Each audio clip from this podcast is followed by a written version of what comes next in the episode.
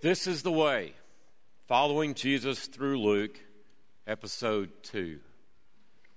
As episode 1 ended, the angel Gabriel, as you remember, has told Mary that although she isn't married and has not been with a man, she will have a child, and not just any child, but the promised child, the Messiah, Christ, the King, the true Son of God, the one who is to restore Israel and who would reign forever. Gabriel even tells her that her much older cousin, Elizabeth, is childless no more. And while Elizabeth and Zechariah struggle to believe their good news, Mary responds to the news she has heard from Gabriel with this simple yet profound statement of faith I am the Lord's servant. May it be to me as you have said. I think this is not just a statement of submission, but a statement of faith that God is again at work in his world. A statement of faith that God is finally doing what he has always promised he would do. And for an Israelite, this is the big thing. Have you ever learned something that you just had to share with someone? It's burning inside of you. Get it to get outside, to get out. For some of you, it may be news like Elizabeth that after years of trying, you are finally with child. For some, new, new, for some, it's news that the treatment has worked and you're healthy again. For some, it's news that you got that job you always dreamed of. For some, it's watching your team finally win the big game. For some, it's watching your child succeed. You got to share it with someone, but just not anyone. So, what would you say? Who would you tell? And how would you react to such exciting and amazing news? Grab your phone and send a text, maybe a picture with it, put it on Facebook, call a friend, or maybe just say a quiet prayer of thanksgiving. Maybe jump up and down and dance a little dance that you don't want anyone to see. Or maybe give a sigh of relief and quietly reflect on the significance of it all. Let it soak in and enjoy the moment. Let's look and see what Mary and Elizabeth do with their amazing news, beginning in Luke 1, verse 39. At that time, Mary got ready and hurried to a town in the hill country of Judea where she entered Zechariah's home and greeted Elizabeth. When Elizabeth heard Mary's greeting, the baby leaped in her womb, and Elizabeth was filled with the Holy Spirit. In a loud voice, she exclaimed, Blessed are you among women, and blessed is the child you will bear. But why am I so favored that the mother of my Lord should come to me? As soon as the sound of your greeting reached my ears, the baby in my womb leaped for joy. Blessed is she who has believed that what the Lord has said to her will be accomplished. And then Mary said, My soul magnifies the Lord, and my spirit rejoices in God my Savior. she begins describing that her inner being, her very core, is praising God. And why? I think the hint is in the title she ascribes to him the Savior, the one who saves me. Let's add our voices together with hers, calling on our entire being to celebrate the Savior. My soul magnifies the Lord. My spirit rejoices in God, my Savior. My soul magnifies the Lord. My spirit rejoices in God. Sing that again. My soul magnifies the Lord. My spirit rejoices in God, my Savior. My soul magnifies the Lord. My spirit rejoices in God. Magnify the Lord with me. Come exalt his name together. Glorify the Lord with me. Come exalt his name forever. Magnify the Lord with me. Come exalt his name together. Glorify the Lord with me. Come exalt his name forever. Mary continues, For he has been mindful of the humble state of his servant. From now on, all generations will call me blessed. I wonder if she's reflecting on what the angel said to her. You have found favor with God.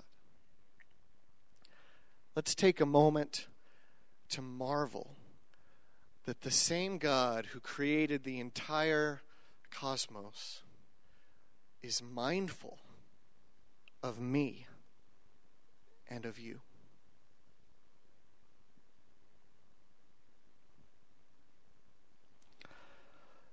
Who am I that the Lord of all the earth would care to know my name, would care to feel my hurt? Who am I that the bright and morning star would choose to light the way for my ever wandering heart? Not because of who I am, but because of what you've done. Not because of what I've done, but because of who you are. I am a flower quickly fading, here today and gone tomorrow. A wave tossed in the ocean, a vapor in the wind. Still, you hear me when I'm calling. Lord, you catch me when I'm falling, and you told me who I am. I am yours. Mary continues, For the mighty one has done great things for me. Holy is his name. I wonder how is this line true for you this morning? Take a moment and call to mind great things that God has done for you.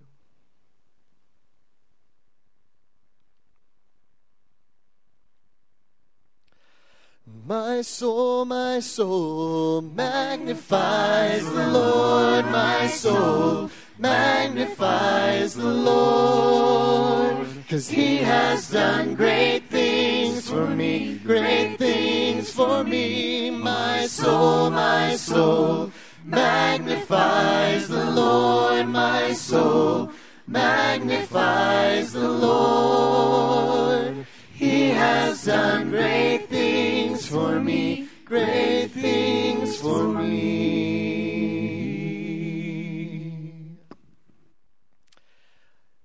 She continues, His mercy extends to those who fear him from generation to generation. So, who is this God and what's he like? How does Mary know him? Mary knows him as a God of mercy. Is that how you would describe him? In what ways have you found him to be a God of mercy?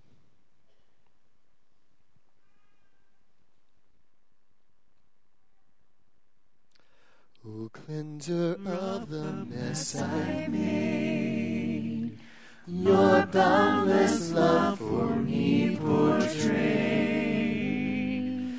With patience for my learning curve, by holding back what I deserve. How wonderful your mercy is. How awesome are your ways. I come, I come to worship you for all you've done. She continues He has performed mighty deeds with his arm. He has scattered those who are proud in their inmost thoughts. He has brought down rulers from their thrones, but has lifted up the humble. He has filled the hungry with good things, but has sent the rich away empty. He has helped his servant Israel, remembering to be merciful to Abraham and his descendants forever, even as he said to our fathers. All those promises he made to Abraham, to Moses, and to the people of Israel long ago, he remembered, she said. He remembered. Our God is faithful to keep his promises. This God has helped us before, he is helping us now, and he will help us forward. Had it not been the Lord who was on our side, had it not been the Lord who was on our side, the anger of the enemy would have swallowed us alive. Had it not been the Lord who was on our side, blessed be the Lord who would not give us up. Blessed be the Lord for his unfailing love. The snare is broken and we have escaped.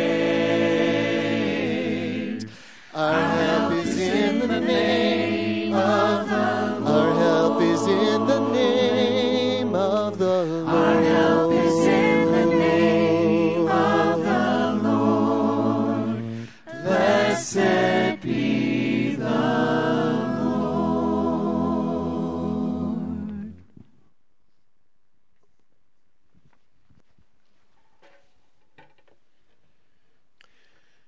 The late Charles Colson, who was a former presidential advisor, spent time in prison for his part in the Watergate cover up of the early 70s.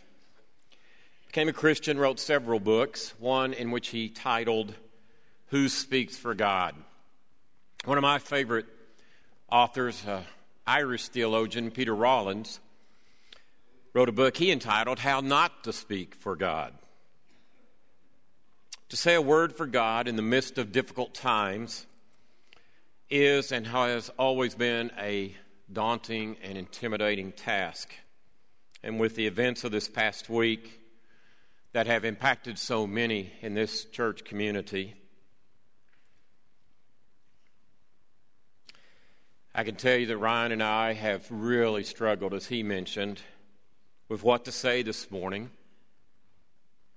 especially in the context of this text of incredible praise and worship and hope. While I would never, ever want these things to happen, the events of this past week, the fear of losing Jacob, the reality of the unexpected passing of Amy, and so many other things that I know so many of you have experienced in the last week or two. I think actually, though, do give us exactly the right context in which to view this text. Unlike us, Mary, Zechariah, and Joseph, and, Zach, and, and Elizabeth, they don't know the rest of the story. They speak their songs of faith and praise actually from a dark time. God uses these voices of people who are not the powerful, not the wealthy, who actually probably are living on the very margins of society. Mary, for sure, is a voice of a young woman, probably in her teens, probably living near the poverty line of her day. One, as Brian told us last week, as a young woman is not respected at all in her culture. Yet these are the voices that he uses, and the voices that know what they hope for has not yet come. We've been reminded this week that though we believe that the kingdom has begun to come, is coming, and will come, it is not yet fully come and will not until King Jesus comes again. And so we are reminded that we live in the meantime. And sometimes it's a mean time. We live in real time, not knowing exactly how things will turn out. I can assure you that Tuesday morning, Brian and Carrie had no idea that by the end of the day they would be sitting in an ICU unit begging God for the life of their son. Nor did Roger even begin to imagine as his week began that by the end of the week he would be planning the memorial service of his sweet wife. I think that sometimes as we live here, and especially most of us in southwest Amarillo, we can feel somewhat insulated from the realities of the brokenness of the world. We watch the nightly news and we see darkness and evil and brokenness play out in places like Ukraine and Myanmar and Afghanistan and Syria and maybe West Chicago or the east side of LA and maybe even the north side of Amarillo. But it's here breaking into our worlds as well. We experience this reality not just in Jake and Amy's stories of this week, but many of you in this gathering have experienced it as well in your own lives over the last few weeks. You feel the darkness, you feel the fear, you feel the brokenness. Some as you have feared for your kids and your grandkids and what they're going through. Some as you struggle in your own marriage. Some as you got bad news from the doctor.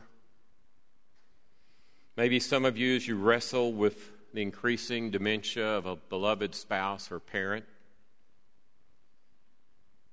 Maybe some of you as you exist through another day at a dead end job. And maybe some as you've wondered how you'll make ends meet at the end of another month. How do we celebrate in real time? How do we live with joy and praise in the meantime? I think, like Mary and Zechariah, we do so only with a hope and a promise. A hope that it is true. It is coming. God has not forgotten. God still loves this world. He, he has, is, and will fix what is broken by sin and death. The author Kyle referred to James Bryan Smith, that wrote that series, so many of us are being blessed by. He defined Christian hope as being certain of a good future. You know, most of us hope our favorite team will win. And if you're a tech fan or a UT fan or a Cowboy fan, you know that kind of hope is not what James is talking about. we hope, but we are far from certain. the Apostle Paul in 1 Thessalonians wrote, We do not grieve as some who have no hope. I truly, I don't know how people get through these kinds of things who have no Christian hope or and don't have a community of hope that supports them in the midst of it. In a podcast I was listening to by James Bryan Smith, he talks about something that an author, John Sazulis, wrote that I really liked, a metaphor he gives us. He said, Christians are people that have their roots in the future and their branches in the present. That is true and only true because of the work of Christ. And that is how we can live in the present well, because we are certain of a good future.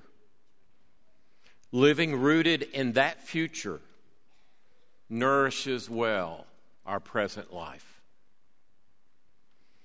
And so, as we live in the midst of our time, in real time and sometimes a mean time, we profess our faith, our faith that's rooted in a good future, a future that Paul says is there because we have been raised with Christ. And we express it, I think, and can express it through the words of the song of Zechariah. As he puts those words up there, I want to invite you now to read those words with me. He will give his people the knowledge of salvation through the forgiveness of their sins because of the tender mercy of our God, by which the rising sun will come to us from heaven to shine on those living in darkness and in the shadow of death, to guide our feet into a path of peace. The writer of Hebrews admonished his readers to always be ready to give an answer for the hope that is within you. May we live this week in the reality of a dark and broken world, but with such hope that others might ask. And may we answer well. Today, maybe you need to ask. You're struggling.